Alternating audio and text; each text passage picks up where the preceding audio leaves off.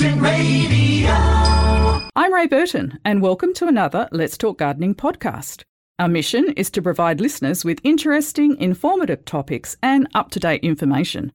My co host is Faye Arcaro, an award winning gardener, horticulturalist, and media presenter. Faye's passion is educating people. Oh, and she loves bugs a lot too.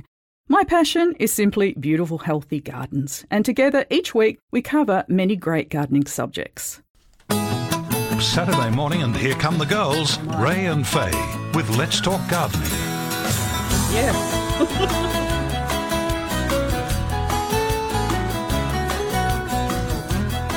It's a perfect morning out there, gardening friends. Good morning to you all. The team is ready. Bev Daring, John Glidden, you're with Faye and Ray. And I was just getting my mouse cord back. It's got plants all over it, so I was having a little bit of trouble operating the equipment here uh, due to the little forest that Faye has created.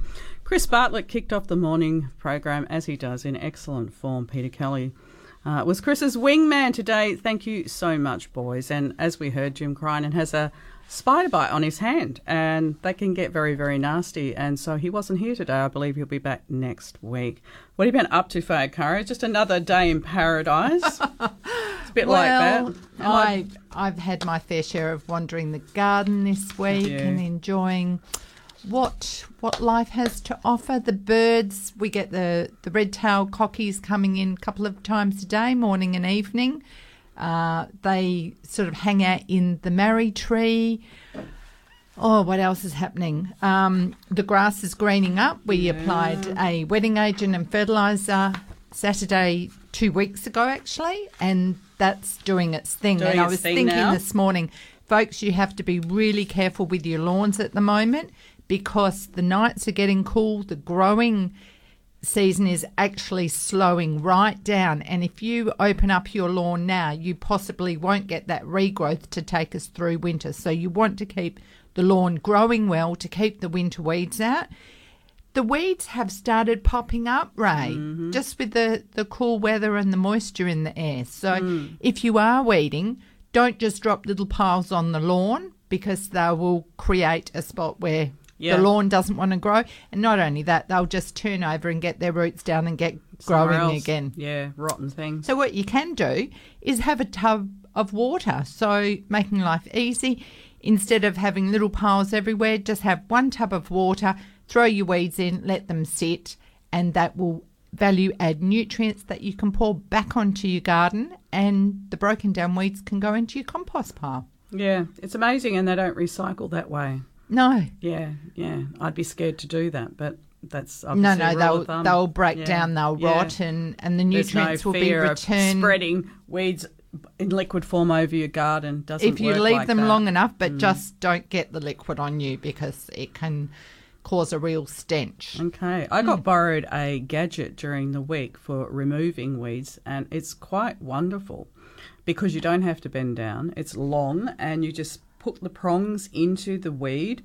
You put, lean back on this this that's got a long sort of handle. Out she comes, and roots and all. Wow, so that's good for flat leaf weeds with the tap root. Yeah, and so uh, I, Have you got a lot of those? what weeds? The flat flat weeds well, not so much. I, I've got other like, weeds, not the one you're describing, but I certainly have um, a lot of other problems. Uh, absolutely. And I didn't have the weeds. Do you know how my weeds came into my garden? When I had it landscaped and new plants came in.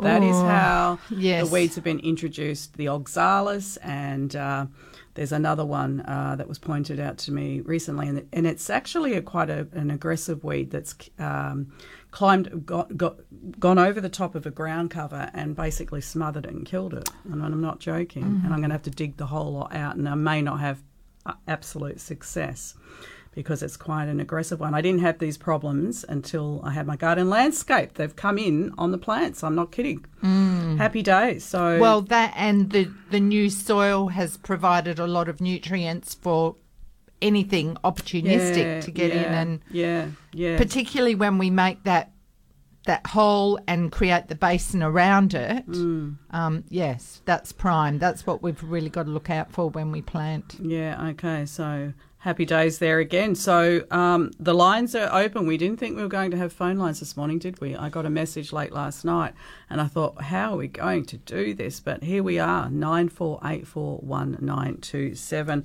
This morning, we've got two lovely ladies that we are chatting to on the phone Patsy Durack, rose expert. We're chatting with her about growing stronger roses at 20 past 8 and at 5 past 9.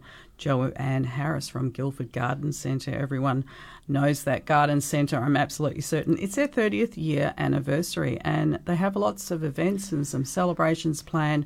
And it's an opportunity to go along and listen to guest speakers and yeah, it's going to be uh, a wonderful week. It's going to go all week long and uh, lots to see and do there. So we'll speak to Joanne at five past nine and she can tell us a lot more about it as well. And uh, we have our vouchers to give away this morning $75 gift voucher from Bigger Trees and a $75 gift voucher from Green Life Co. Green Life Soil Co. Gee, that's a mouthful of the name. What a, Green Life what a busy show. Co. And I Yeah. bought a box of goodies in just because know. I thought we might have to talk amongst you, where ourselves Did you, I know. Where did you go shopping? in my shade house, Ray. Oh, okay. But no, the the thing was, will I kick off now? We might as well get stuck straight into it, mightn't we? yeah, I'd love to know. This this is my little segment called the Savvy Shopper. the savvy shopper. Yes. Okay. So I've been out and about and Funny always that, looking to add to my collection. yeah, I can see by the video you sent through last night that you need a few more plants. I yeah, well, you know, uh, retail therapy we'll call it. Mm. But when I go looking for plants, I tend to generally look for the biggest, the ones that are multi-planted, so I can divide. Yeah. And even the smallest one, I've noticed in a couple of the garden centres recently, there are some like little snips almost, just like cuttings in pots. The cheapest I picked up yesterday was a golden devil's ivy, plain gold, just gorgeous. And it's mm. only a cutting, $2.65. Yeah. Now that will grow in no time Yeah, well. And I straight away potted on into a, a nice aroid mix. Mm, so mm. a, a a potting mix, good quality. I throw in some perlite, and if I've got charcoal or chunky bark, or even some coarse river sand, just so that we've got an open, good draining mix. And a, an extra fertilizer, extra slow release, just to kick it all off. Put it into a slightly bigger pot, and instantly it looks bigger. Within a week, it's sort of filled out and looking like so? a much bigger plant. Yeah, it doesn't take long at all. Um, because a lot of these plants, they're tight in the pots. So their. Roots just need to get going. Get if they've out. Mm. got something good to go into, boom, Yeah, they're away. But this little one, $6, is a Dieffenbachia. Just grown from cuttings in the pot, but I'll get two plants out of that. Mm. So I I won't divide it just yet. I'll pot it on, and then when it is a little bit bigger and the roots are more established, I will divide it down the middle and pot them individually in there. You know, three dollars each. I've got two Gorgeous new little Dieffenbachia plants. Yeah. And this gorgeous grey leaf succulent ray I bought, well, it was probably over a year ago, but there was eight in the pot. So it was the main succulent with all these babies clustered And isn't around. that an interesting point? So when you buy a plant from a nursery, have a look in there because sometimes they are double planted, or then maybe there are some pups in there as well, and so you're getting a little bit more for your dollar. bang for buck. Bang for and buck. And like that. just quickly, the other exciting thing, as I said, I go through and I look for the best plant. What I came up against the other day, right at the back of the leafy philodendrons that were double planted, looking down into the pot, there was a little bit of variegation in one of the leaves and it was showing a little bit of pink. Mm. And I'm thinking to myself, oh, baby, this could be a pink princess in the making. Yes. So I will pot that on very quickly Mm. and um, put it in some bright light and hopefully. It'll show me some some pink variegation in the leaf And what before plant too was long. this off? This was in a philodendron. Yeah, So- how interesting. I know, I know. Okay. And today's program is sponsored by Garden in a Bag. Free delivery and a free bag of your product when you buy six bags or more. Now, uh, Mary of Greenwood would like to tell us about her Bigger Trees experience. She's been shopping. Mary, good morning. Oh, good morning, everybody. Morning. Um, we uh, we were lucky to win a seventy-five dollar gift voucher from Bigger Trees Yes. Gardening. Well, we had an experience. We drove out there last Saturday, beautiful day up in the hills, and we got the most beautiful three dark red frangipanis. oh, wow. Yeah, a lot of beautiful frangies up there, Mary. Absolutely beautiful. The staff were great. We've actually ordered a peacherine tree. Ooh, because they specialise in fruit trees as well. that's right.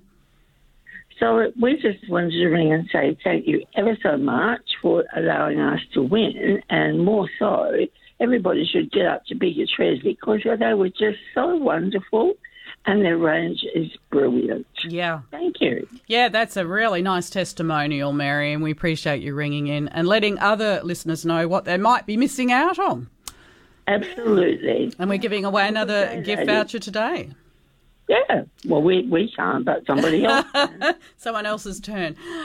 Enjoy, enjoy your Thank you very much. And Thank thank, you, you, Mary. for taking the time to call in. We appreciate You're more than welcome. Thanks, so, Mary. so glad she had a, a nice yeah, experience. experience. And it makes me think because one of my new projects, Ray, is edible gardening, but in pots. And I'm wanting, uh, if any listeners out there have got a recommendation for fruit trees that give a lot of produce back in a small space. I'm I'm going to be growing in pots Yes. and I am trying to use less water because of our water predicament. I want mm. to grow. I'll probably have to move them around the garden, but you know, at the present moment, the rains are thinking about coming. We've got a roofed area. We've got a four and a half thousand litre tank that we can catch the water. Mm. So I've started getting pots from around the garden. I've picked out a mint. I'll wash all the soil off the roots and repot it, and then I'll sit it into a bucket of water. Mm. So that's going to be like for the lazy gardener, but it'll grow itself, and I'll be able to go out and pick mint, mm. uh, and I'll just kick off like adding adding to my pots and herbs because it's that time of year.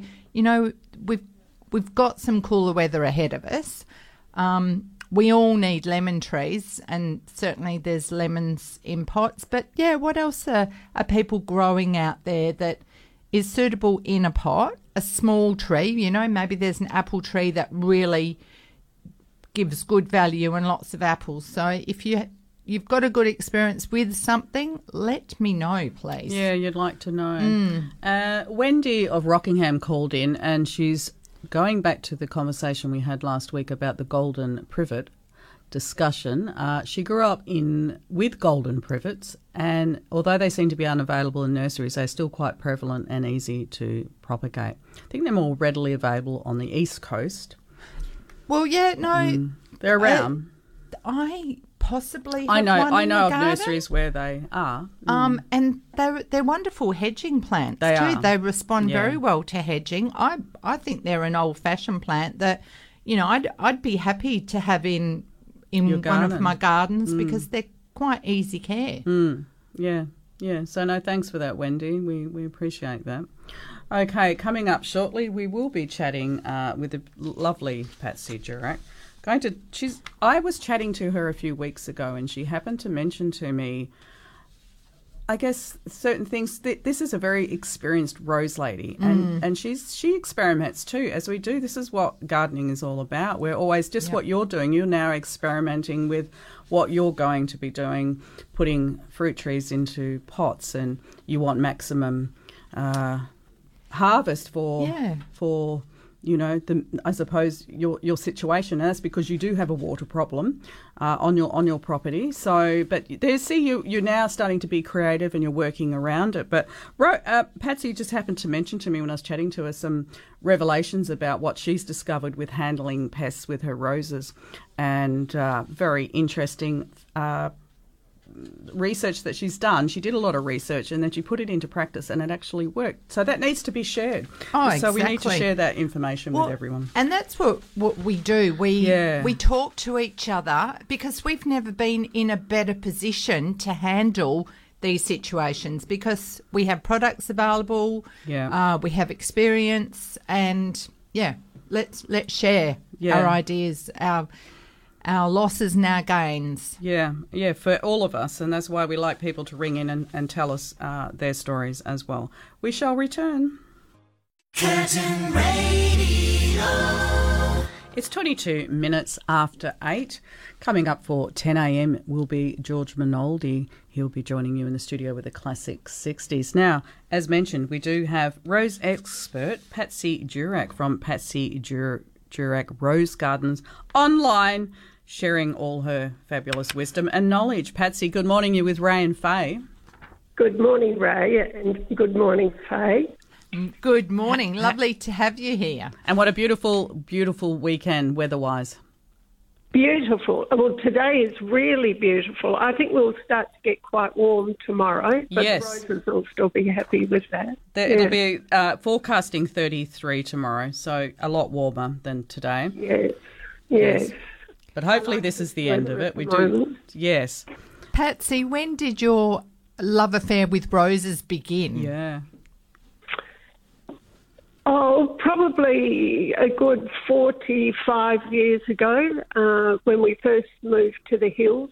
Um, and we did buy 50 roses um, when we first came to the hills. And then in 1988, when we moved here, um, it, we just filled the whole property with roses. Oh, how how lovely. Oh, does it take a lot to maintain that many roses? Yes, it does. yes, It takes a huge amount of time and effort. yeah. Do not beat around the bush. It's hard work. Um, it is hard work. Well, it's constant work, Yeah. but it is always work that you know, you know what you have to do. It's not a surprise. Um, you just have to constantly uh, deadhead. I think it's very important if you want five or six flushes per year um, or in the season, you must just constantly deadhead. So, is that a daily task? Yes, it's a daily task. Yeah. Um, and um, I'm always saying to people, you have to realise that you must aim for about 40 centimetres, 30 to 40 centimetres, so that you get a good stem, um, if, particularly if you want to pick them. A lot of people think they can just cut a few uh, inches off, and that's Yeah. not good enough. It's not Yeah. how it's done. So, No. when you go out and and deadheading can also be, I guess, uh, picking vases for flowers. So, picking them while they're they're still fresh enough to enjoy in the house.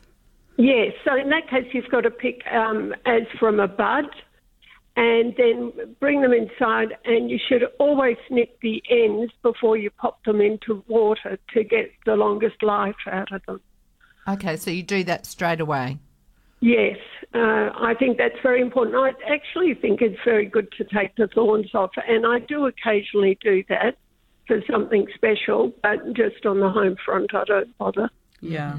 Yeah. Yeah, for sure. Now, when you and I were chatting a few weeks ago, Patsy, you mentioned that you discovered, uh, I suppose, a methodology in association with aphid attacks on your roses, of which you've had, you know, over the years, you've had issues with. Yes. And so we thought we'd, we'd share your findings uh, with, with our listeners. All right. Well, um, yes, we the aphids this year were the worst that we've had, other than about 20 years ago. We did get them very badly a good 20 years ago. Our policy here has been for the past 30 plus years, um, about 33 years probably, that we have not sprayed. We did initially spray and then we stopped spraying. Um, and I must say, this year I thought I really have lost. Um, um, I'm not winning here at all. The aphids were appalling. and I realised they were very bad everywhere. Um, in fact, people loved coming to see that we had aphids too. Yeah, well, that's right, because sometimes we think that it doesn't happen to people like you. yes, exactly. And it was terrible. And then I did, in the end, I felt panicked really. Yeah. And um, I can understand that. found something on the internet that said if you really fed them up with different products, this could work. So I used three products that we do use in the garden. Um, I started off with a tonic, um, which I uh, gave every rose a couple of handfuls. Um, and then uh, two weeks later, I have Graham here on a Friday, and he uh, put a probiotic on the roses. And then two weeks later, we fertilised. And it was amazing. We did have a huge win. We, we really did. They disappeared um, really very quickly. So we then had people coming in and saying, This is amazing. Because sometimes we get people in the beginning of the season that come and then they want to come a few weeks later, and the aphids had all gone. So it, it really did work for us. Do you think, had you seen ladybirds or other predators in your garden? Like, could I it have coincided? um, you know, people are always saying to me, "Why don't you do this and do that?" I would never do anything because of getting it would get rid of the ladybirds.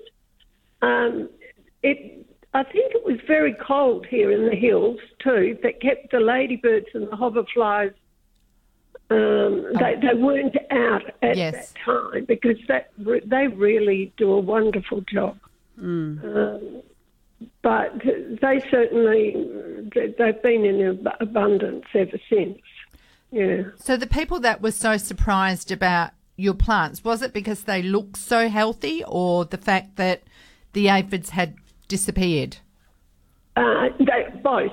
They Yeah. look really, really healthy, um, and that also it was amazing when the, they disappeared. They disappeared really pretty quickly. after we'd okay. by that. by boosting up the program Yeah. of- for for your roses. So that was a tonic, a probiotic, and then a good fertilizer. And I remember Yes. you saying to me you went pretty mad with it all. Yes, Yeah. we I, we really did. And your roses became stronger for it. And you were saying that the buds became uh, bigger and it, everything would just uh, was like it was, I guess, on steroids. And then the aphids just basically said all too hard. That's right. That's exactly right. Yeah, and it was it was a very quick demise of the aphids after that. Well, Patsy, I'm so pleased because I know people come to us and they, you know, they want the answer, and you've taken a positive approach. You've taken the bull by the horns and really tackled it in a way that isn't going to harm the beneficial insects. Um, And the results been outstanding by the sounds of it. Yes, they they really were, and it's so important to have those ladybirds and hoverflies. And I mean, those ladybirds do a wonderful job in the garden. I think. And how have you got on? I know you said you had a, a, a touch of chili thrip. How has that come to hand? So we've broken our golden rule. Yeah. Because Understood. we have for the which was terrible, but we have sprayed in that bed. It's just in one bed. Area, yeah. Um, I must say, um, it's well, it has worked. Yeah. Um, there's no doubt about it. It certainly did work. Um, they have it's jumped to a couple of other roses because it's very close, this bed, to an, another line of roses that run along the fence. Um, not all of them. Um, I do think it's so important to overhead water Yeah. um, and I I do actually get the hose out and just go up and down. I don't know whether I'm going to win with that or, or what, um, but overhead watering anyway is so important For roses. for roses. Yeah. I can't stress that enough. That really is important. It's a very, very good good point, Patsy, and uh, very interesting, I'm sure, for our listeners to to hear this from, uh, you know, a lady who's dealt with roses for so so many years, and and you've had to you know have some have some quick lessons as well because up until now you, you've escaped, or the hills I should say, has escaped chili thrip. So uh, yeah. Yeah. we're down here on the flats, as they call it. We've all had, you know, problems for the last few years. So absolutely you guys have been quite lucky. And of course, you have the most magnificent show garden. So absolutely understand. And it's too much hard work to allow something to come in and just wipe it out on you. I, Yeah. I know with um, I think one of the important messages too is hygiene in the garden and the lengths that you go to at pruning time to clean up everything to avoid black spot. Um, Yes. Can you tell us about what the, the process yes, is? So when we prune, um, uh, we uh, that Graham, who comes on a Friday, actually does the pruning, and then uh, we pick up absolutely every single leaf, everything. Um, we leave nothing on the ground whatsoever. Um, and get rid of that. I've even got my grandchildren now that come and do that, and that takes about 10 days straight. Wow. Um, and up until last year, this is interesting, we have always painted every single cut um, with pruning um, paint. It's stereo paint. We just get it from uh, a supplier up here. But we didn't last year. And the interesting thing is, we did have a little bit of dieback throughout the garden. Not a lot, but we did have a little bit. But we do clean up absolutely everything, and there's not a leaf in sight by the time we finish pruning. So that's a good lesson for everyone. Yes, I, think that's really important um, that you do clean up everything in your garden when you prune.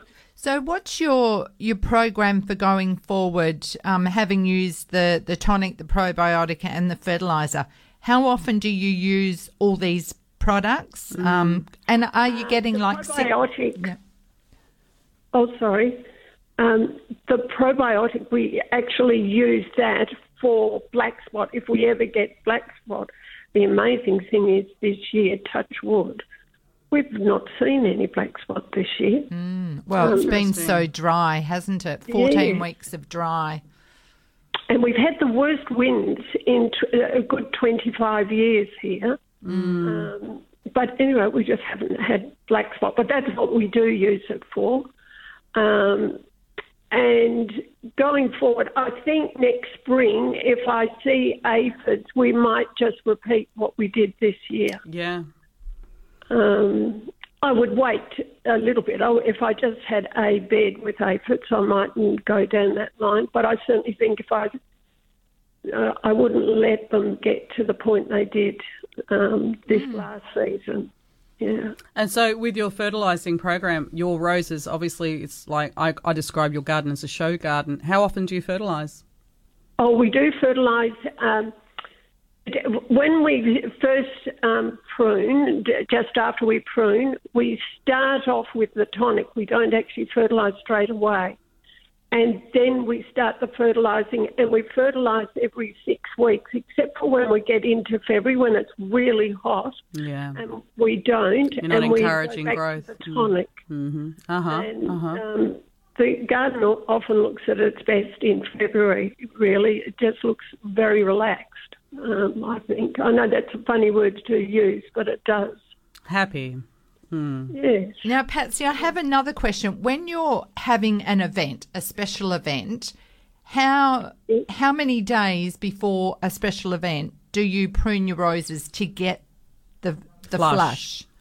Oh, to get the flush, um, between five and six weeks. Okay.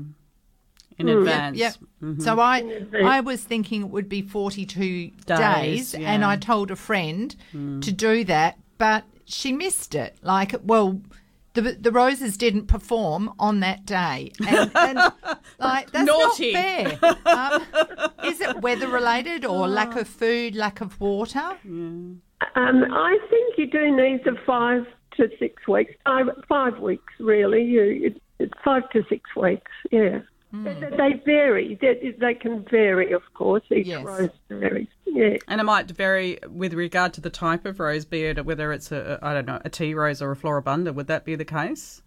Um, No? no. I think it's more the breed of rose.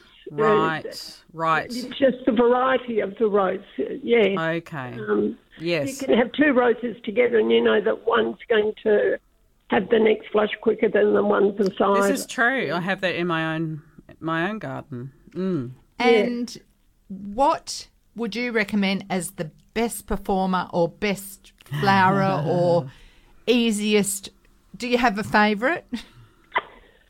Oh, I, I, I still like, which is really strange, um, because um, it doesn't actually have a perfume, but I love Tournament of Roses for picking.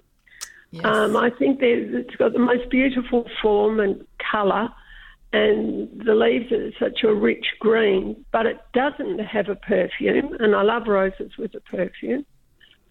But, But as as a as a rose to put in a vase, you like it. yes, I really like it, and it's you know in life you can't have everything, and that's what I always say. You can't have everything with a rose sometimes either. Okay. You put up a photo of a pink rose, a, a cluster of flowers this week. Which one was that? That's tournament of roses. Oh, well, there tournament. you go. Mm. Tournament. Okay. We Yeah. like that. Okay. I yeah, like- sorry. Sorry, I mean I like lots of lots of roses for different reasons. Like I love Princess Alexandra of Kent. I just think that's got a beautiful form. Um, and I still like old Mr. Lincoln just for the Yeah. Yeah, he's a performer. Yeah. Beautiful. Yeah. Yes. We we can't do favourites, can we? We No. we love them for all different reasons. Exactly. Exactly. Yeah. All right, we'll let you get back to your weekend, Patsy. Thank you All for sharing your findings and your wisdom with us, and we hope to chat with you again soon. You look after yourself. You too. All right. Enjoy Thanks, your Patsy. weekend. Thank you. You enjoy yours too. Thanks, love. Yeah. Cheers. Bye-bye. Bye. Bye. She's a very nice lady, very down to earth, Patsy. And uh, yeah, she's a stalwart of the industry, isn't she? She is. As a rose lady. Yes. Well, I wonder. I wonder how long she's been doing what she's been doing, sharing sharing her garden with Mm. people. I know our Perth Garden Club went there many years ago, Yeah. and she had the property over the road as well. Oh, That's it was right. outstanding. Yeah. The Mm. work, it just must be an incredible amount of work. Well, she's saying, you know, it obviously Yes. is. There's don't, yeah, there's no, there's no shortcuts. She's an and, icon, and she does Ray. it properly. She does it properly, and uh, and she has the same battles that we all have, and Mm. that sometimes I won't say it's refreshing to know or a relief to know, but uh, yes, and uh, how that she's managing it. And uh, it was when I was speaking to her a few weeks ago, I thought, well, no, this is really interesting. She's overcome some obstacles, and because she has such an extensive garden, yeah, she's you know Yeah, no, it's we we have talked about building up the soil before with probiotics. We probably don't talk about Enough, about yeah. them enough. So maybe Yeah. that's a a good topic for another week. Yes, Mm. okay. Nine four eight four one nine two seven. When we return, we're chatting with Wayne and Shirley. Curtin Radio. You're with Ray and Faye. This is Let's Talk Gardening. We're going straight out to the lines. We're in Success. Wayne, good morning and thanks for waiting.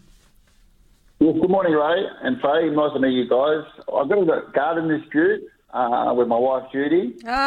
Uh oh, we're getting in the middle of a domestic situation here. Oh, no, so- no, nothing like that. I think she wants to actually explain to you ladies if she could. Uh, could I pass on my wife to Judy to Yep. speak with you ladies? Yes, Okay, sure. Good morning, ladies. This is Judy. Good morning. I'm Hoping that you can help. Uh, I hope- I'm hoping that you can help sort out this dispute that we've been having for a little while. We've got a very small backyard, back garden, and we've planted a plum tree a few months ago that's doing really well. Uh, we happened to be given a gift um, of a tiny little seedling of a fig tree, which we, which we just popped in close to the plum tree, hoping that it might take. It has taken quite beautifully, and it's just a little over a meter away from the plum tree, which is right against the fence, our back fence. So my um, question here is, um, I was actually thinking that they're too close to each other and they wouldn't have space to grow. So I was hoping to move the plum tree a little bit further away because it does have space to move towards the right. So it moves a little further from the fig tree, which has nowhere to move at the moment. It's just stuck where it is. Um, my husband Wayne thinks everything's fine as it is, um, but I'm thinking of the future and the space that both trees would need to grow. So what do you think? Uh, I I think I'm with you, Judy. I think I would move one. But how long has the plum tree been there? I would say about three months or so. Oh, okay. All right. So not long. So, No. um, well, what you need to do is work out what their end size is going to get to and make sure there's enough room for them. Now, a fig tree, I wouldn't put too close to a fence. But on the upside, you can can control the size of your trees with pruning. Okay? So that's what you've got in your favour. But certainly that they're they're vigorous trees, uh, Yeah. both of them. I imagine unless it's a, a dwarf plum, then it can get very big, but you can prune it, and Yeah. the same with the fig. Um, Yeah, I think yeah we're so stuck with space, and we really like having the fruit trees. We've also got a cat net on the top, so the poor trees are restricted with a fence on one end and the cat net on the top, and so I think we we will need to prune them quite a lot. So I'm trying to do the best for them with the circumstances they are in. Okay. Uh, yeah, you know, I, I love fig trees, and you can be really harsh with, Okay. with it. I would also look at considering how well they would do in pots. Um, Okay. because this, and I'm looking at it very seriously now. So I'll, I'll be pushing the boundaries uh, and how big a pot we're talking about. And one of the the most water efficient methods of growing trees or or anything is in something like a wicking bed. And so you can go quite big as far as a, a pot. Like there are what are called IBCs or industrial bulk containers, and they're a thousand litre square plastic um, tub where they transport things all around the world and Yeah, they're yeah. contained in a cage. So half of one of those, or with the top cut off, you you know that sort of space or that sort of principle, you could consider certainly growing some very large trees. Okay. We was, funnily enough, we've actually got a mango tree that's doing very, very well at the moment in a pot. I don't think the pot's as large as you're describing. No. But it's, it's a very, it's a very little tree. It's probably less than two meters high, um, but it's got about seven or eight really big mangoes on it. And we're actually traveling in, the, in three weeks' time, and they're nowhere near ready at the moment. And a friend has told us that if we want to enjoy them, it's our first crop as well. If we want to enjoy them, we take it out of, and the dark place for a few days, and they would ripen, and so we can enjoy them before we leave. Would you agree with that? Would that work for us? If they they have to be big enough and and ready enough for them to be able to ripen off the tree, but you can also use them to make something like a, a green chutney, green mango chutney. Yeah, yeah, for sure. But we, we really, really wanted to eat them. So it's unfortunate that we're traveling, and they're not really ready yet. Well, are they are they the right size? And if you squeeze them, how hard are they? I haven't tried squeezing them, but Hmm. one of them I think is quite large, but it's very green. And I have touched it, but I haven't squeezed it, but it does feel very firm. So I think it's, I'm, al- I kind of almost think it might still be pretty much as it is, or not, not too close to being ready till we come back, because we're coming back at the end of April. Would it be worth just leaving them on the tree and, and seeing how they go? I th- I think so. Uh, I'd probably get someone to check them, and the other thing I would do is get some bags on them to protect them from birds and rats.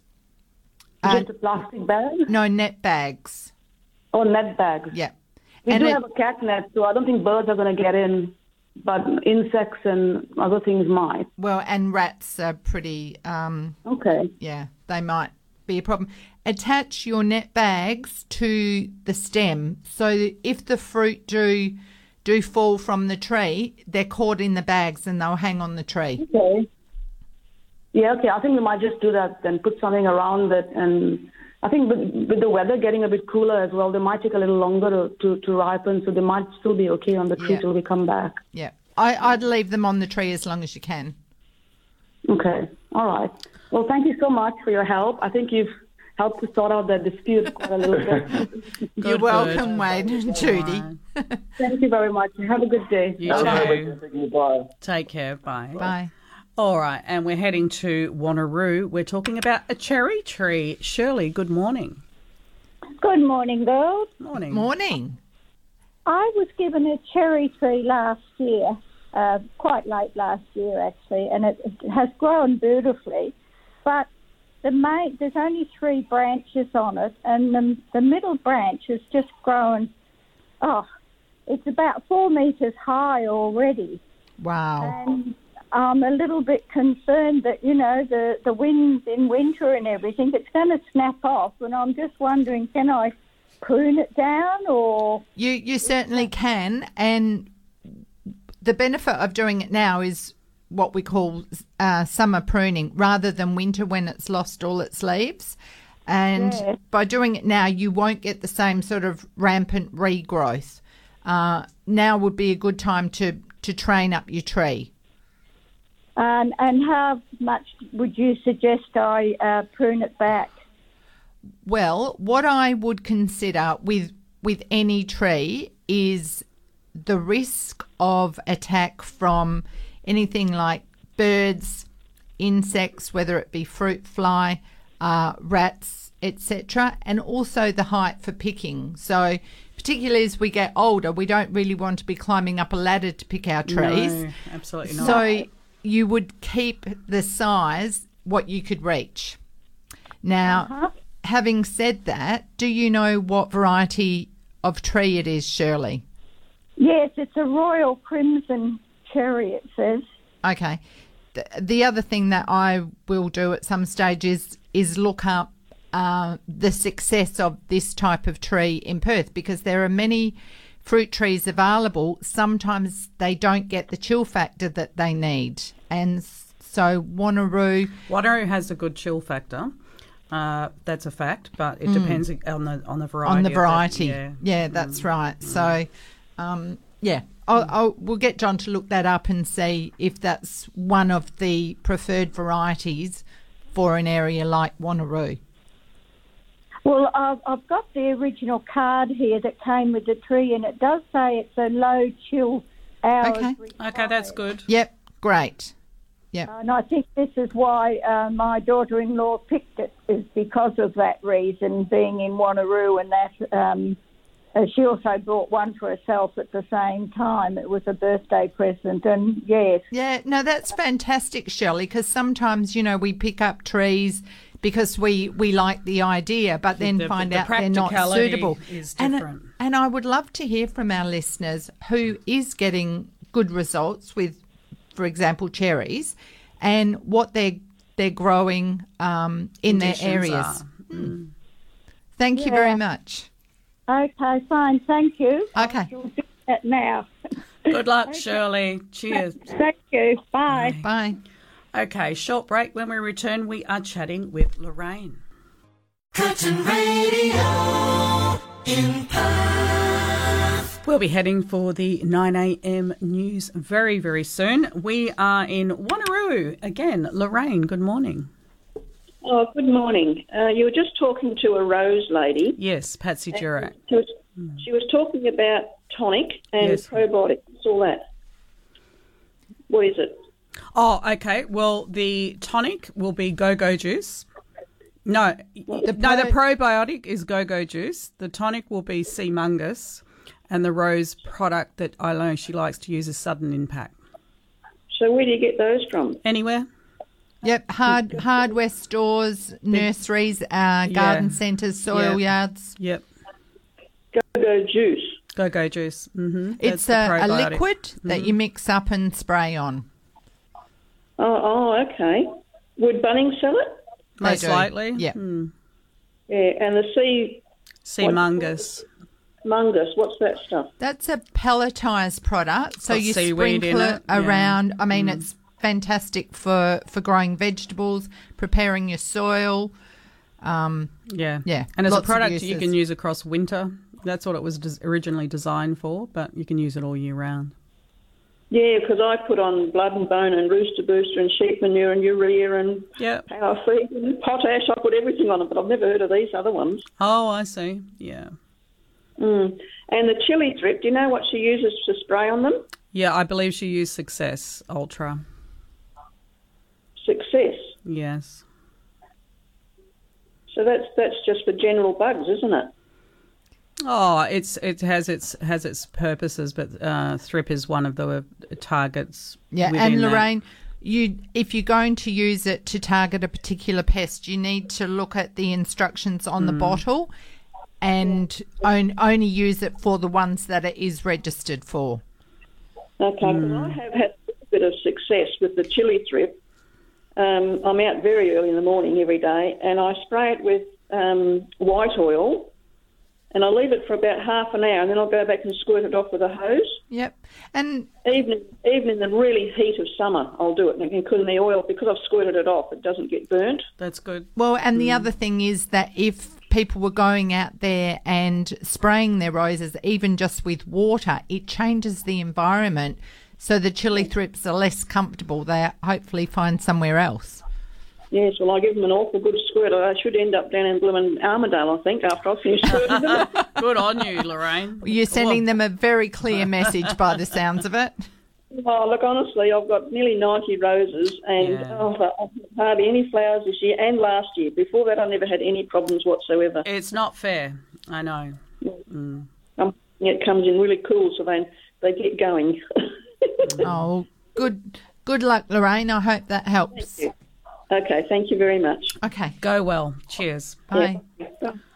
And as I said, we we're going to the news at nine o'clock. Now, Barbara of Coolbellup phoned in in reference to a jade doll plant in a pot, about five foot tall, has just one season. The plant has no flowers this year. Should it be cut down a bit to encourage flowering?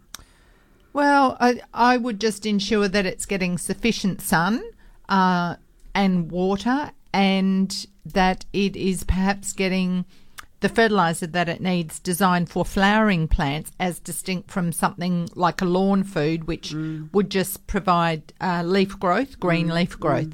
Um, and high nitrogen can do do That, that. yeah. You get beautiful lush growth at the expense of flowering.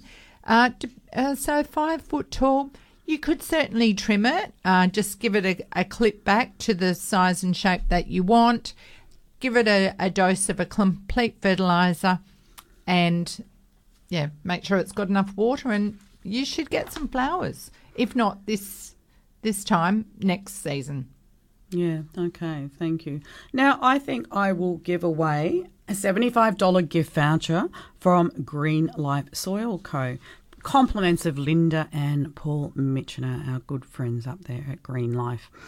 And their motto is delivering a greener garden. And you can have a good uh, squizzy at their website too. A lot of information there, greenlifesoilco.com.au.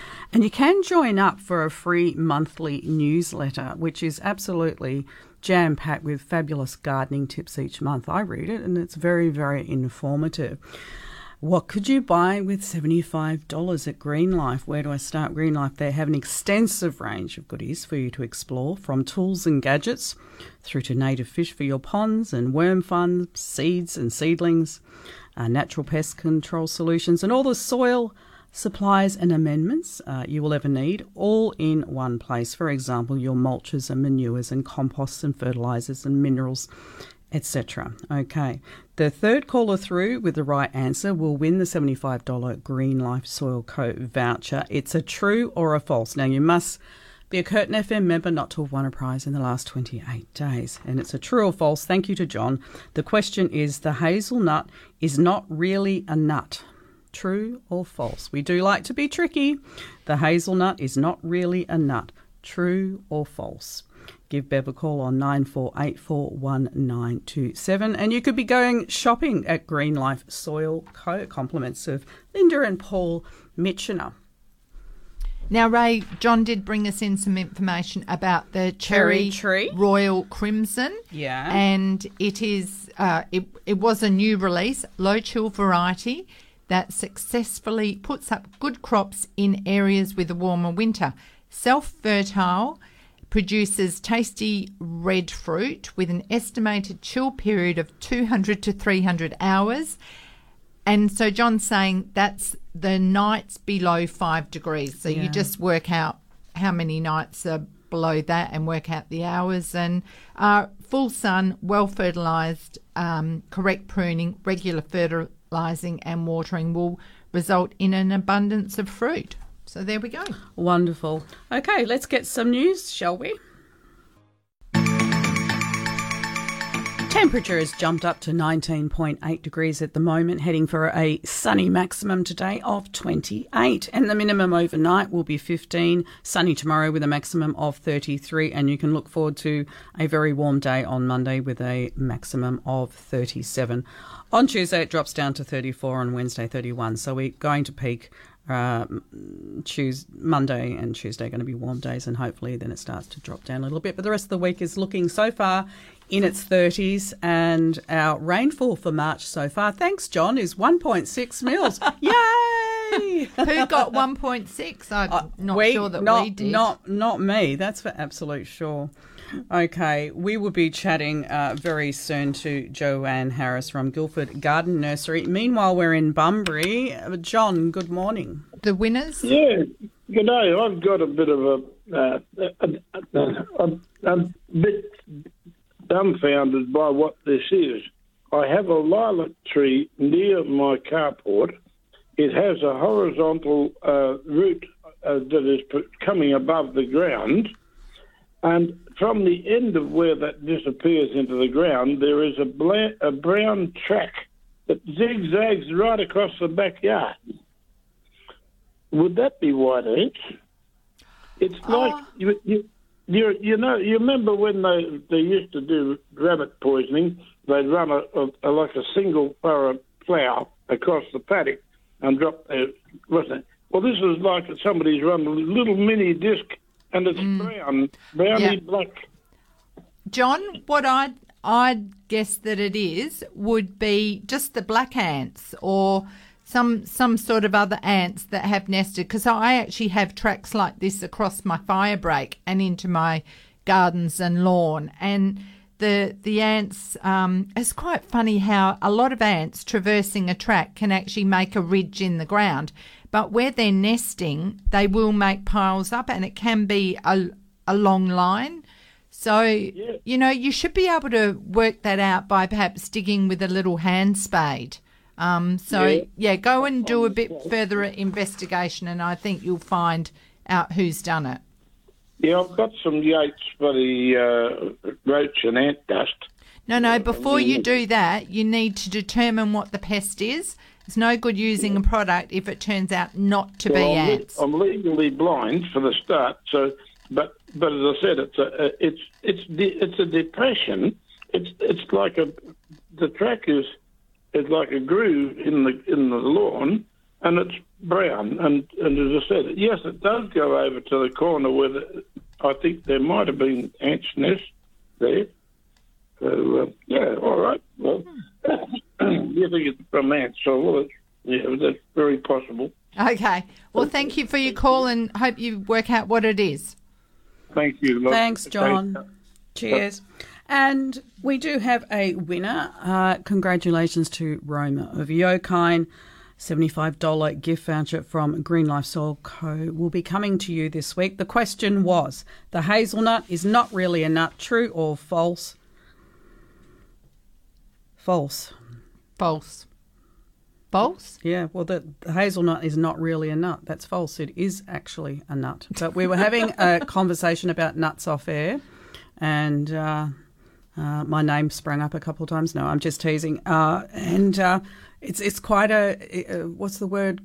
Oh, complicated area. Mm. But the hazelnut is in factually is a nut. So good on you, Roma. Now we're heading to Guildford Garden Centre. We're saying good morning to Joanna Joanne, I should say, Harris. Good morning, Joanne. All a bit busy at this end. How are you?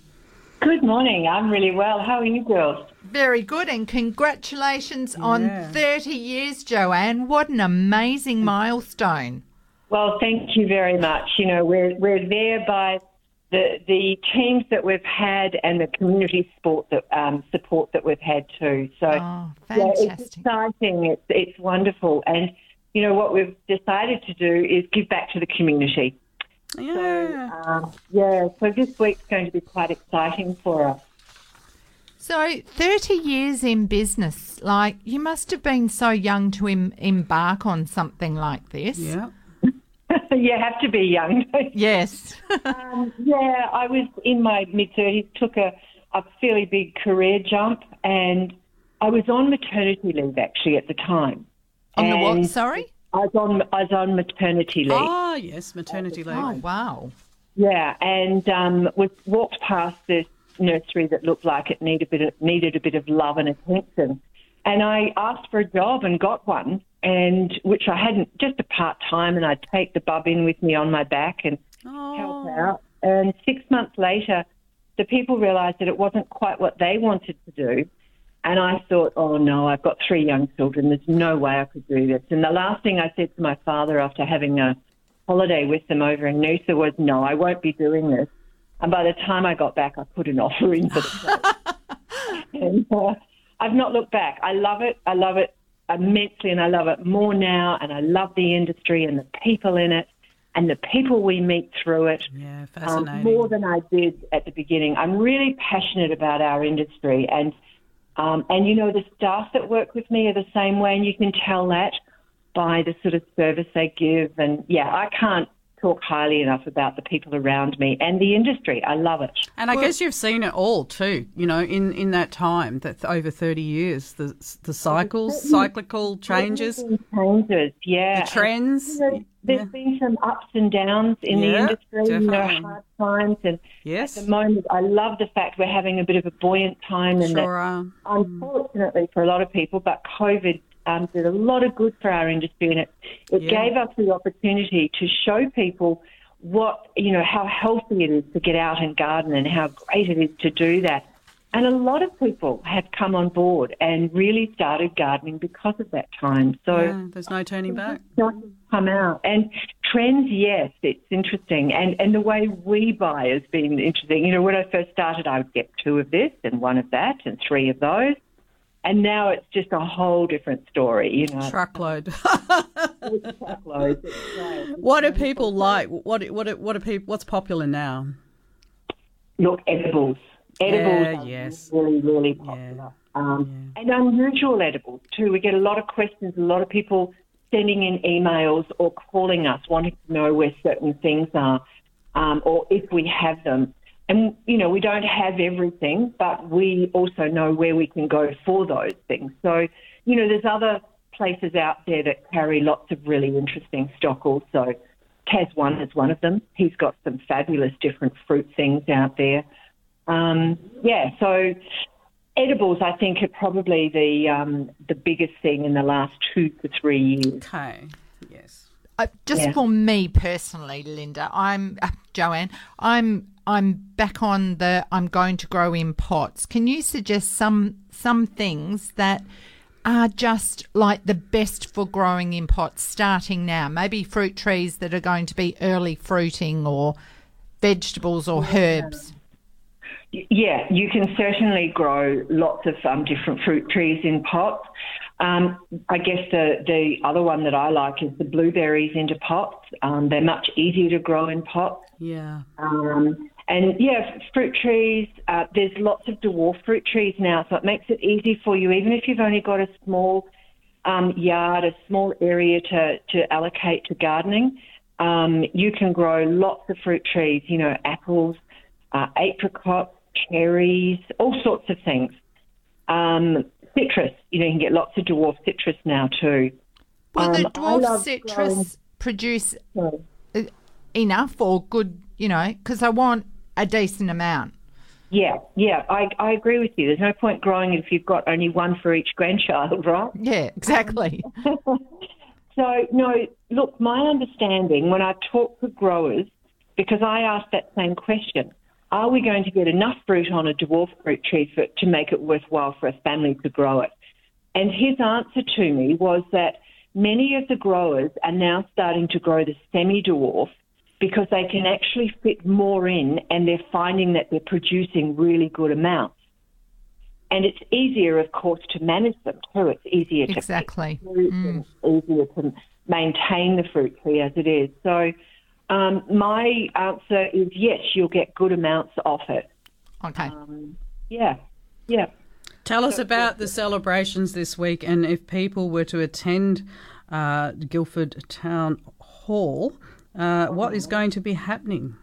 Well, we kicked it. We kicked off our celebrations last um, Wednesday, which was our birthday. Yes. and um, we put up on our website um, there is a silent auction.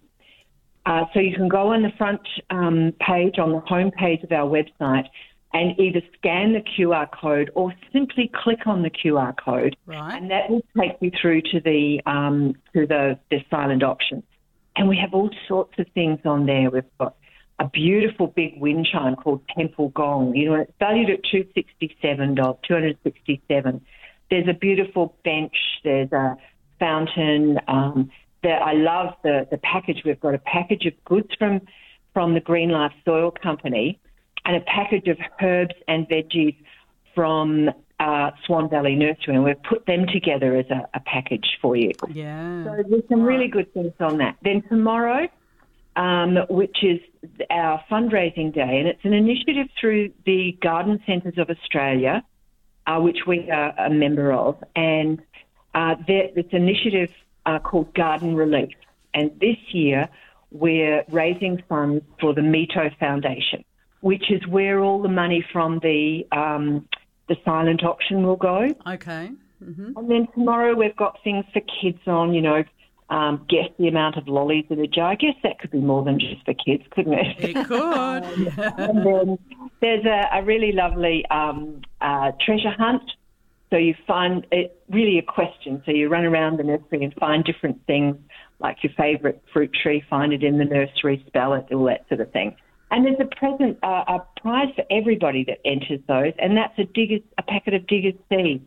Oh, great. Um, and then we've also got a uh, a colouring competition for kids from the age of whenever up to 12, um, which should be really lots of fun because we're going to put all of the uh, finalists into the hall, into the Guildford um, Hall, and at the end of the week we're having a gathering, um, and all the people that are coming to the gathering will get to vote on who actually wins the uh, the drawing competition.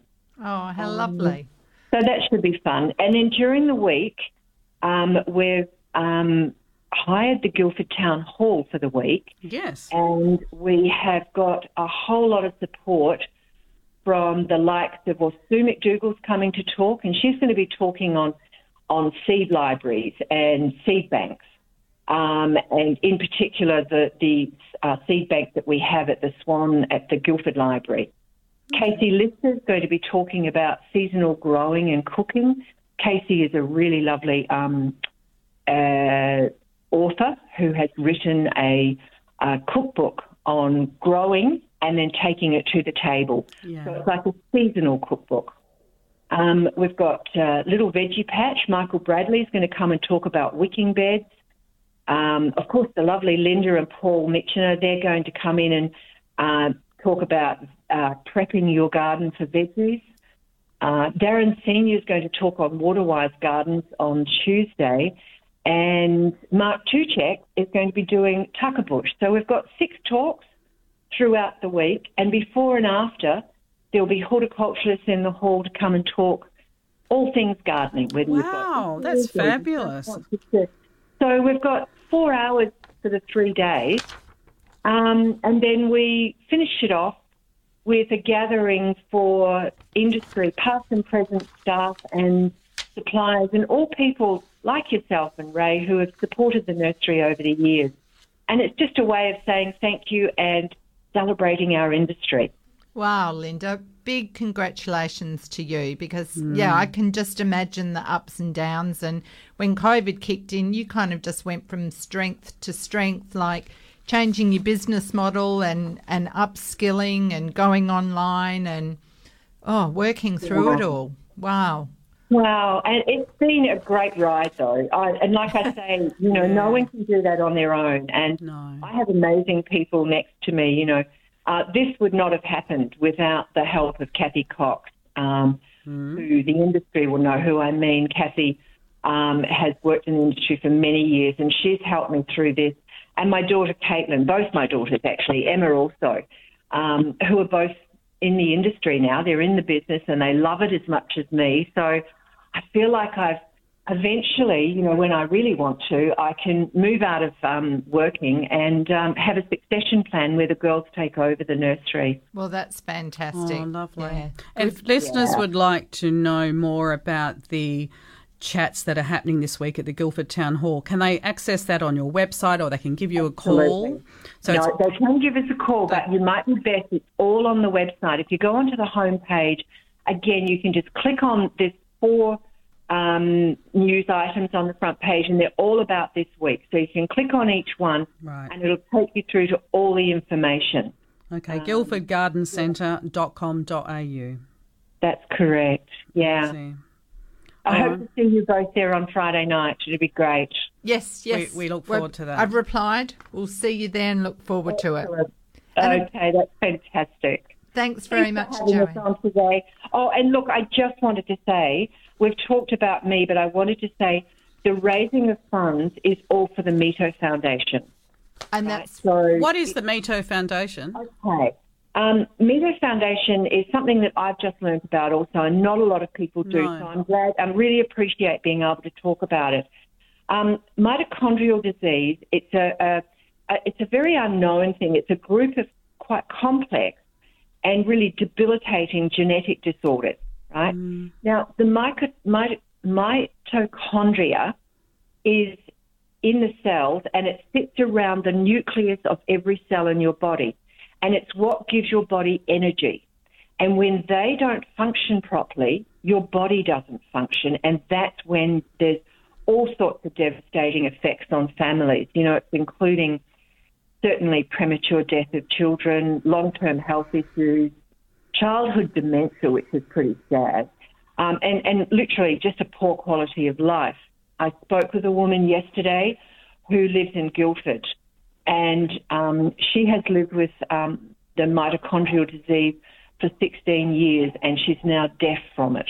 Okay. So it's a new, it's not a new disease, obviously. It's Not the lot of awareness of it is not high. Mm. no, it's not. So I'm really thank you for taking that extra time and letting me just say a little bit about it. Mm. Um, and it's, if you want to learn a bit more about um, Mito, it's um, mito.org.au, and you can go on there and there's some good information.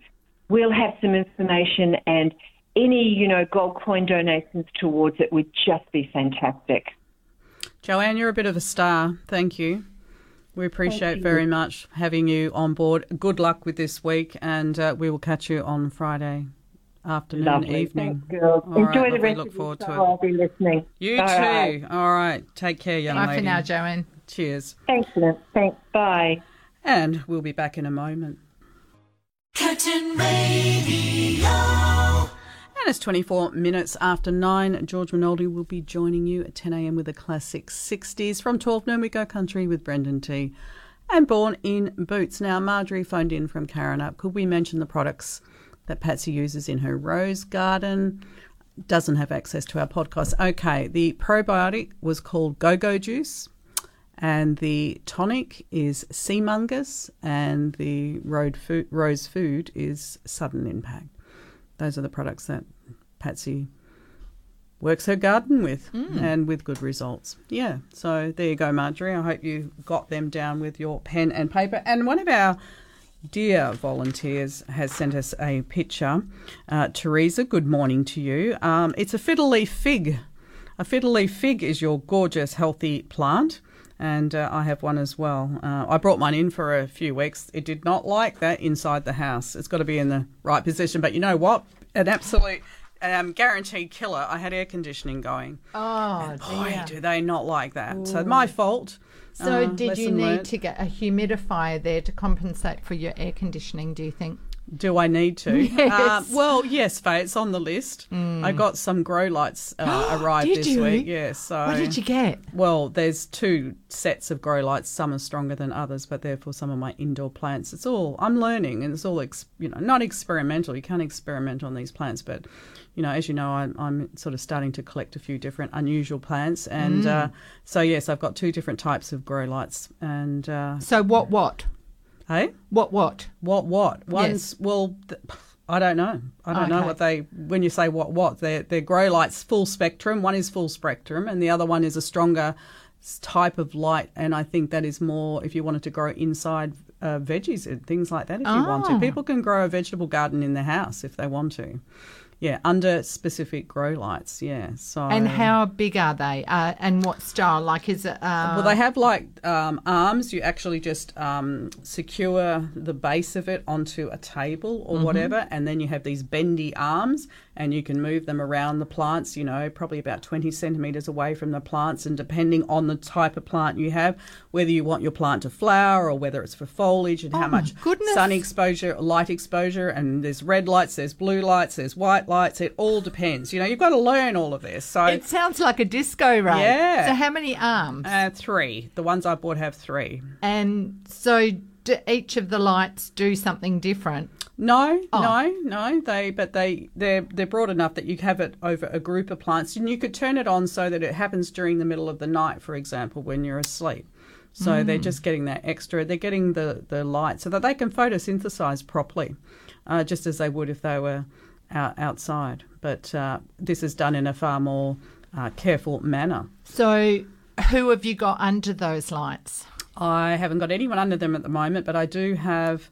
Uh, I want to try a, a Thai constellation that I have, and I want to try an Monstera aurea, which is the yellow and green leaf. And I have a couple of the epipremnums that we, you and I have talked about, the variegated ones. I want to try it with that. I want to try it also with my Paraiso verde that I have, Mm. and a few different plants uh, like that. What else? Have, I'm just trying to think as I'm talking to you. What else I've got sitting there? Uh, yeah, but just plants that I think need a little bit of extra uh, oomph, but and not plants that could sit out. Certainly sit outdoors, Mm. or certainly sit. Even have to be careful of putting them into the shade house because a lot of these plants are very sensitive to light. Yet they need bright light, but it has to be indirect. Well, and they need humidity, and They they, need need, a certainly certain overnight temperature. And of course, with the the Mm. nights getting cooler, Yeah. like I'm starting to think about mine and who will tolerate being outside. Well, yes, and he, who needs to be uh, brought warmer in. Mm. in indoors or hot house. And I'm Mm. having lots of success with a beautiful caladium that I bought some time ago, and I haven't had success in the past. But it's really key is the position. It's I've got it east facing, uh, in a bathroom window, if you like, and he's just going from strength to strength. And I know he will uh, die down in winter, but he's very very handsome, and I'm very happy with that. But as I say, I have plants spotted all around the house, and it depends on the light. And sometimes it's Mm. experimental. I don't always have uh, complete success. I have lost a few. Uh, I don't. sure. I just don't have light in my house. It's Yeah, a very old yeah, house, and we've yeah, got I understand, but verandas. you've got, you've got the verandas and you've got it all happening outside your house. Yes. From what I saw on the video Yes. that you sent through to me last night. Well, the verandas uh, have just turned into a shade house. Yeah. So yeah, very minimal access. I can walk through. I, I can almost get my mower through if I move things a little, you know, because I don't like to knock into the leaves. So I have to push everything back. Yeah. Oh, it's just, it's quite heavenly out there though. Yeah, it, it absolutely looks it, love. Now, I think what I'll do, because it uh, is uh, an opportunity at the moment, I can see that the phone lines are quiet, as I think we'll give away a $75 gift voucher to Bigger Trees compliments of the gorgeous Kerry up there at Bigger Trees. Must be a Curtin FM member not to have won a prize in the last 28 days. They specialise in glorious frangipanis, ornamental and fruit trees great stock arriving every week. New in this week are the Proteas. They have King White, King Pink, and Little Prince. And also they have some new leucadendrons, Harlequin, Devil's Blush, Strawberry Fair. So exquisite and so successful. And they've also got a large collection of camellias. We're going into camellia season in various sizes. Some are starting to flower even, and many uh, are absolutely budding up, full of buds. Will be a great display. Lots of colour to see frangies and crepe myrtle still, bougainvilleas, and hibiscus. Treat yourself to a stroll through Bigger Trees Nursery. Now, you can have a browse, biggertrees.com.au. They've got a lot of online options and a great Facebook page. Now, here is something different that John has created. We're going to play for a moment an instrumental, and we want to know what that instrumental is called. We won't worry about the artist, we just want to know what this instrumental is called. If you know the answer, give Bev a call on 9484 1927. Have a little listen.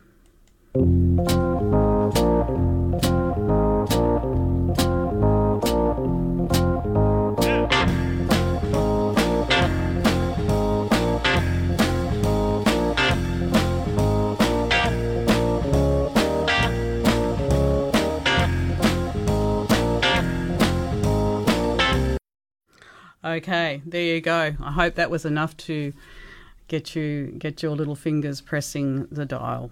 Okay, It's very bluesy. one nine two seven. Yeah, I love that instrumental. Absolutely love it. It's a it's a very very sexy one. And uh, if you can tell us what it is, that seventy five dollar gift voucher from Bigger Trees is on its way to you this week in the mail. Now, Ray, we have uh, some photos sent in by Dominic, and he's having trouble with his roses. Uh, there's, Yes, there's yes. a couple of different bushes. Um, one has not flowered, and not flowered. Inspire cutting away the suckers. Uh, advice identifying suckers to cut out and any chance of getting it to flower. Well, the photo that's been sent, I'm not, I'm not sure if he's put some cardboard down so that it's easier for us to see what's going on here. Yeah, I'm not sure of that It's- either.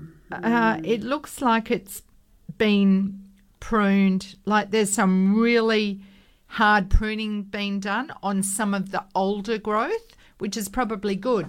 But I would go in with a sharp saw and I would make those cuts cleaner and sort of with a saw, like cut into it to stimulate the base. Now, there's a lot happening down at the base. There are a lot of um, prunings, and what we do, we go in and we remove the oldest, thickest one to encourage new growth. Uh, because we want to create a new framework. Like I said, there's a lot going on down here. So Mm. I would choose a couple of strong but younger ones and clean clean it up. Yeah. The other thing that's happening, new growth, and it looks like on another bush perhaps, Yeah. is it's it's crinkly. So yes, potentially there are signs of chili thrip there. First of all, go in and cut out the it looks like the thickest one that's very brown and grey. So it's been there a long time and it's probably not doing that. So what you're then doing is you- you're renewing the bush and encouraging some new growth. And I'd go out there a couple of times a day and like Patsy said, spray under and over the leaves because that water uh, will change the environment. We won't change what's happening there now, but for the future, we may be able to inhibit the growth. And of course, the nights are getting cooler. We've had a little bit of wet weather, so it's we're moving towards weather that is not conducive for the reproduction of chili thrips. It Mm. will slow down.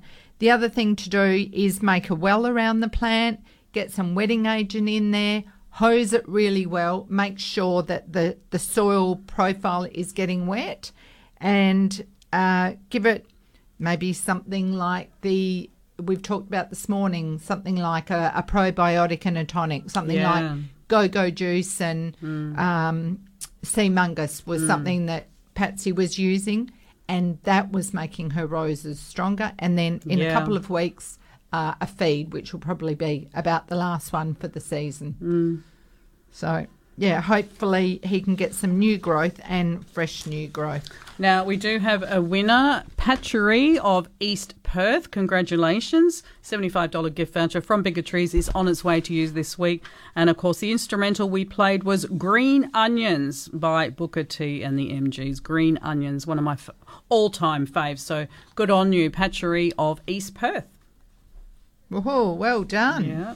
Very okay, good. now you've got another email there. I do. This has come in from Gwenda. She's got a very nice looking, healthy green ficus. Uh, looks like a, a baby Ben or something along those lines. Um, it is in a pot inside, and her neighbour said she should trim trim the top and make it bushy. Well, yeah, certainly she could take a, a little bit off the top. Yeah. Um, and that would encourage some new growth and keep it bushy while it is growing. It doesn't look overly tall. It's sort of up to the height of around the light switch, so up up to you. But I would also give it a spell outside, uh, move it in and out a couple of times just to give it the, the light and the airflow. And I would also get ready to consider potting it into the next size pot because the pot doesn't look that big and in uh, the short, the near future, it'll probably want some some fresh potting mix, and you can get some uh, good quality indoor potting mixes. Mm, yes, so that's what I'd be looking at, Mm. and then a little bit bigger pot. So I'd probably have a second plant to swap in and out too. Mm. So there you go, Gwenda. Permission to go shopping. uh, also, she has some caterpillars, and there are a lot of these around at the moment. Yes. Uh, cluster caterpillars, um, armyworm Yeah. potentially is around as well. So one of the the safest sprays to put on your plants is an organic certified product, Caterpillar Killer uh, or Dipel. That will work when the caterpillars are very small and they ingest it and it sort of gives them a tummy ache and they die over a few days. You need to reapply it after rain or after irrigation. So what about these fat boys? That, Well, uh, pick them off. They're getting close to the end of their cycle, so they've been there a while and they've done their damage. Um, the birds will eat them. And also, if you see wasps flying around and fluttering their wings over your lawn, uh, an orange wasp is out at the moment and it's got dark bluish wings that sparkle in the light as it's flapping, and that is hovering around looking to lay eggs in the caterpillars that are in your lawn. Mm-hmm. So it's an indication you've got a good supply of worms in your lawn, mm-hmm. which will be eating away. They'll probably come out at night and they'll turn into little moths, so you might even have a resident willy wagtail like we have that um, flits around on the lawn And eats. disturbs and mm. then takes care of the moths. So if I'm out hand watering, I sometimes see the moths fly away and the Oh. birds and never far behind. Okay. No, that's good. That's good. All right. Um, 9484 1927 is our number. We're heading to North Perth. Good morning, Brian. Hi, how are you? Which lady am I talking to? You've got Ray and Faye. We're both here. Yeah. Okay, hello to both of you. Thank you for a wonderful program. Thank you, Brian. I'm not trying to be a smart ass, a smart bugger. Sorry, I shouldn't have used that word on the radio, but um, because my knowledge of gardening is very slim, and I'd never go up against you girls at all. but a couple of, I think it was last week, you had a question about whether pineapples were berries or not, and the answer gave that was given was yes. Mm-hmm. And um, by definition, a berry has to have a seed inside it. So I wonder where the seeds would be in those berries on a on a pineapple. Do you know, I'm going to throw this straight back to John because Yeah. he's the one who comes up with the question. When, you know, when we talk about the these terms, capsules, berries, drupes, poms, etc., Yeah. you know, very often these are botany terms um, and they're quite quite specific. Um, you know, I would be referring back to my books to be able to deliver a, an eloquent answer, but I'm happy to do that. Okay, thank you very much. As I said, I'm I'm not too, trying to be a smarty pants, but um, it's just something I thought was that's what it was. But um, I could well be wrong. And as you say, that I'm sure lots of the terms have different meanings with different plants and stuff.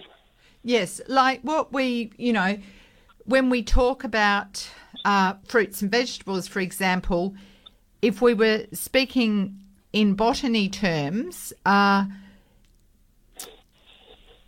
the the fruiting part that develops is called a fruit, even though it might be a vegetable. But that's when Yeah. we're talking botany. So Yeah. yeah, but it's a big subject, and we tend. Well, I try not to get into the nitty gritty here. Oh, look, John's just whizzed in an answer here. A pineapple is neither a pine nor an apple, but a fruit consisting of many berries that have grown together. This also means that pineapples are not a single fruit, but a group of berries that have fused together. The technical term for this is a multiple fruit or a collective fruit. Um, so what Depends how technical we want to get. yeah, but so a group of berries. So, Hmm. but what Brian's saying is the berry would contain a seed. Mm. So, all right. We'll move along and I'll see if I can find anything else that More um, definitive. Yeah, comes from this. Okay. Thank you for bringing that up, Brian. Yeah. Thanks for this morning. That chat with Patsy was wonderful. Oh, good. So answered so many questions for me. Oh, good. Yes. No, she's she's uh, a, a s- a fountain of wisdom. Okay, you Thank- girls have a great weekend, and I enjoy your program so so much. Oh, Good on you, Thank you very Thank much, you. Brian. Thanks for your call. Okay. We'll be back in a moment. Curtin Radio. And we are back. Free lines nine four eight four one nine two seven. We've got a few more emails to crack we through. do, we do. Um, sorry, Ray. I just need to. No, I know it's a bit of one of those them. mornings. We've got papers flying in all directions. Well, okay, here's one from Rob, and he would appreciate our advice. He has a large, very healthy looking fig tree, masses of branches and leaves, effectively no fruit, barring a few small green figs. We've had excellent crops in previous years, and any advice would be appreciated. So, okay, so it hasn't got many fruits on it, but it does have fruit. Now, I do wonder if this tree had been pruned. Mm. Uh, I I always prune my figs in winter. I do a very very hard cut back. If you don't cut back hard, you can and you don't cut back all the growth. You can get what's called a breba crop, which is um, on the the older growth. You will get some figs developing, so you can get an early breba crop. Right. But then from what you've pruned back, you get new growth and you get more figs. Mm-hmm. And this is helped along by fertilizing Mm.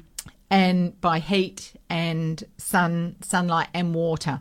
So yes, it's healthy. I do wonder what it's been fed, and like we often talk about, has it had a complete fertilizer, something um, that is designed for flowering plants because it has potassium in it, and this encourages fruiting and hanging on to fruit. If it gets for example, next to a lawn and it's getting lawn fertilizer, then you might get a lot of n- nitro- a lot of growth that is caused by nitrogen. Green, lush, leafy growth at the expense of fruits. So I think it's probably just having an off year. I think those fruits uh, might develop, although they're late. I also Yeah. wonder if there's other there's shade caused by other trees, which might be a factor. But Rob, prune hard in winter. Uh, mulch at that time. Improve your soil. You know, I might add a bag of manure and then uh, straw over the top of that. Keep the water up to it. Feed it in springtime, and guaranteed over summer. Keep the water up to it. You'll you'll get fruits developing. Okay, thank you very much. You're welcome. We're in Warwick. Hazel, you'd like to talk about blueberries? Yes, um, I've got two blueberry bushes which I bought two years ago. Yes. Yes. Um, the first one I bought was uh, I bought it in Guildford, and um, it was deciduous, so there was no leaves on it. Yes. It did didn't get any leaves on it until end of November, which I was concerned about. And then it had a few fruit, but not many. And um, the other one I bought later, called Northland.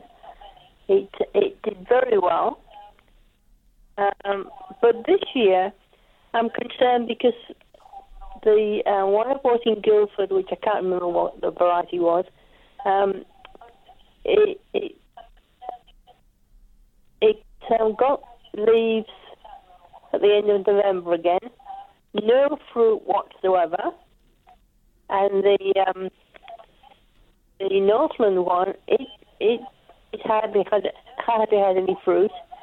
What I think might be happening is I've got a peppermint tree, and it's under the peppermint tree, and from December onwards I've got a huge um, umbrella quite close, and I'm thinking perhaps I didn't let them have enough sun. Well, certainly fruiting plants do need good amounts of sunlight. Is it in the ground or in a pot? They're in pots, and I I took them out of the pots that they were in and put um, camellia and azalea mix. Good. In. Yep. And I've used um, the right fertilizer for the particular tree, but I think my the the, the Northland one now is quite quite um, leggy and it needs pruned. Okay. The other one losing its leaves. So I, think, I don't know whether I can prune that or not, but So Hazel, this is a really bad line. I think. Do you have the radio on in the background?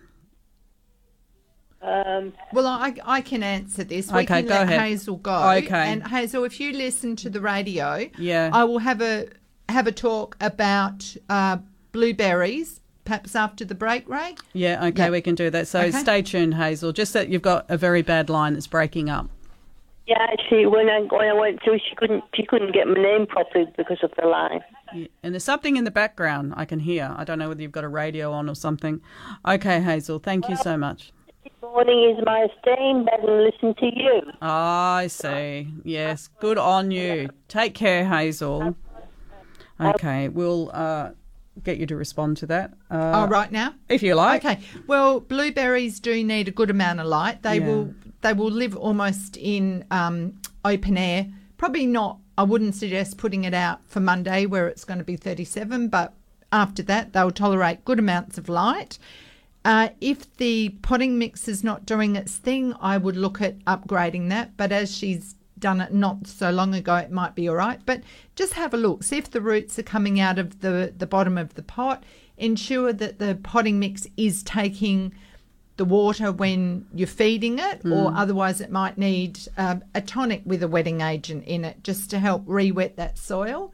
Uh, she said she's got the right fertilizer, and there is a very good liquid available from a uh, blueberry grow- grower. Yes, yes. Uh, that would um, is the bee's knees. Uh, at this time, she said it was um, one of them was losing their leaves. If they they finish flowering and fruiting, give them a good cut back. Go into the centre, cut out anything that's dead, dying, diseased. Prune them back by about a third. Give them uh, a seaweed drink, and then feed them up when they start to get their their new leaves again. Hmm. And I think they they should be fine. Okay, thank you. And Franco Belladura is asking Can the large leaves that drop off the ficus tree be used in compost? Are they toxic? I don't think they're toxic. Uh, and what I would do, well, I don't think they're toxic. Uh, I would munch them up with a um, like a blower shredder and put them in. They'll break down, or throw them into a worm farm. As they break down, the worms will eat up anything organic. Yeah, okay. All right, we will be back shortly. 100.1 FM. You've been listening to Let's Talk Gardening. You are with Ray and Faye. And uh, actually, no, that's okay. I will get back to George's busily behind me, taking away my sponsor. All right, Faye, go ahead. Well, Brian, I hope you're still listening. John has come in with Do pineapples have seeds? yes, some pineapples do have seeds, though you won't be able to find them from the outside of the fruit. They're generally aren't found in store bought pineapples. And the reason for this is the result of commercial cultivars like watermelons, grapefruits, grapes, and oranges. They've been bred to not express undesirable traits like pesky seeds. You have to dig them out before eating. So there we go. Traditionally, pineapples did have seeds. It's been bred out of them. Yeah. Okay, perfect. Today's program, Let's Talk Gardening, is sponsored or was sponsored, let's say, by Garden in a Bag. Free delivery and a free bag of your product when buying six bags or more. Now, we had an inquiry from Helen, and she is starting a large garden on the coast near Dunsborough and would like to plant a royal poinciana as a feature tree to view from many windows in the house. Her husband thinks that it will be too far south, and though we are coastal, it w- wouldn't be warm enough. What are my thoughts um, or suggestions for something else? Crepe myrtle or forest pansy? Well, you know what? I I'd be tempted to give it a go. I you know they're growing around Perth for sure, and with the way temperatures are, being coastal, temperatures tend to stay more stable. Mm. So I would I would wouldn't start with a small small tree. No. I would get something a little bit So you would more- try? I would try it um, because you don't know, but create. Try and create a microclimate. If there's any chance of putting it against a brick wall, which uh, would take in, say, the the morning sun and heat up, then you can maintain a warmer environment. So creating a microclimate that would assist us, assist it, and also perhaps protection from strong winds, particularly to get it started. It's possible. Okay. Mm-hmm. Yep. You know, a lot of people said, "Oh, you can't grow this or you can't grow that," and a lot of people are Proving just them wrong. Yeah, Yeah. yeah, But with a bit of nous um, and a bit of planning, it's possible. Okay. You know, I actually had a, a pile of tree prunings dropped on my verge some years ago, and I had a pumpkin vine grow through two winters. And if you think about the principle of of uh, a mulch pile maintaining heat, and in the Mm. centre of that pile there was a lot of stored heat, it it got through winter. Can you believe that pumpkin? Well, I've got pumpkin vines. I told you I put some seedlings in for butternut pumpkins, and they're still going crazy. I've got pumpkins coming out of my ears at the moment. Oh, Yeah. yay! Yeah, oh, I'm sure. John will be able to do something with that. Well, that's Pumpkin true. I shall bring some in, yes, Mm. because I'm going to have excess harvest. There you go. Yeah, Wow. and I don't. I'm not a That's veggie grower, as you know. Uh, Peter Kelly, he's a morning producer. This morning, he was assisting Chris Bartlett. He sent some photos in of his garden, and we just think you're a big show off, Peter. But good on you. Your garden is absolutely beautiful. And he said he's been inspired by listening to Patsy Durack's uh, information that she gave out this morning. So good on you. And uh, your garden is an absolute. Uh, credit to you. He's situated up there in Roleystone, which is a magnificent part of the world. Mm. Very Oh, nice. It looks you lovely. dark He- horse, you. Peter. He's he. Yeah. We've got a few gardeners, few dark horses in our celebrities volunteer here, range. we? Yes, we Yeah. do. Yes, we do. No, never underestimate. Never underestimate who people are and where they have come from. You know what, what day it's been this week? I do know what you're going to say. We had uh, St Patrick's Day yesterday, and that means It's time to plant your sweet peas. Yeah. So I've got a packet here. They love an alkaline soil. So get out there with your lime and improve the soil and plant some sweet peas. If you want something more edible, I can highly recommend the snow pea Oregon. Um, because I found that it to be resistant to pa- powdery mildew. So we planted these seeds a couple of weeks ago, and they came up within days. So great for kids to get a bit of have a bit of play. um, instant gratification, but also learning a little bit of patience. And I noticed you brought in this great big block of uh, coir. I thought we were going to have brick. to talk amongst ourselves, Ray. Well, so we were told late box. last night there were no Mm. phone lines, or we were going to have to use the phone lines in another studio. But Uh, thankfully, uh, from the bottom of my heart, the phones are working this morning. Mm. What a week it's been here at the station. There's been a lot of issues. My God. But yes, the the coir peat brick. Yeah. uh, What very gonna- easy. what are you gonna use that for? I will probably add that to one of my potting mixes. Um, you know, if if you live in a small space, you don't want to Hmm. necessarily lug around big bags of potting mix, but you Mm. put it in a wheelbarrow or a bucket, add water, and it swells. Yeah. So you get a lot of volume. So, you know, it's it's about six dollars for that. For that Um, brick. But what is can- his purpose? You just do you do you blend that through potting I d- mix? I do. See, this is the stuff, Ray, that we often I are know. buying our indoor plants in. so I thought it was a bad thing. not when it's mixed with something else. Right. So, but it is on its own. Yeah. Yeah. So I would add perlite to that. I'll find some charcoal from an old fire. Um, But you like that because it will hold help hold a bit of moisture. yeah, and it's easy. You know, it's easy for me to carry home, Yeah. and it's clean. It's not mix. heavy. Yeah. Oh. So if you live in a small space or Mm. you want to give someone a present, it's um, it's an additive to a potting mix. Okay. Hmm. Okay. Perfect. Something different. All right. So I think we've gone through our plants. Our work is done. Thank you, everybody, for your company this morning. Another busy morning. We hope you uh, enjoyed uh, our guests and uh, that you had a had a. Uh, if you didn't have a win this week, hopefully one next week with our fabulous prizes that we're giving away each week. All right, I think we're done. George Minoldi. He'll be joining you right now with the classic 60s. Look after yourself, everybody, and happy gardening. We hope you've enjoyed listening to another edition of Let's Talk Gardening on Curtin Radio. Happy gardening.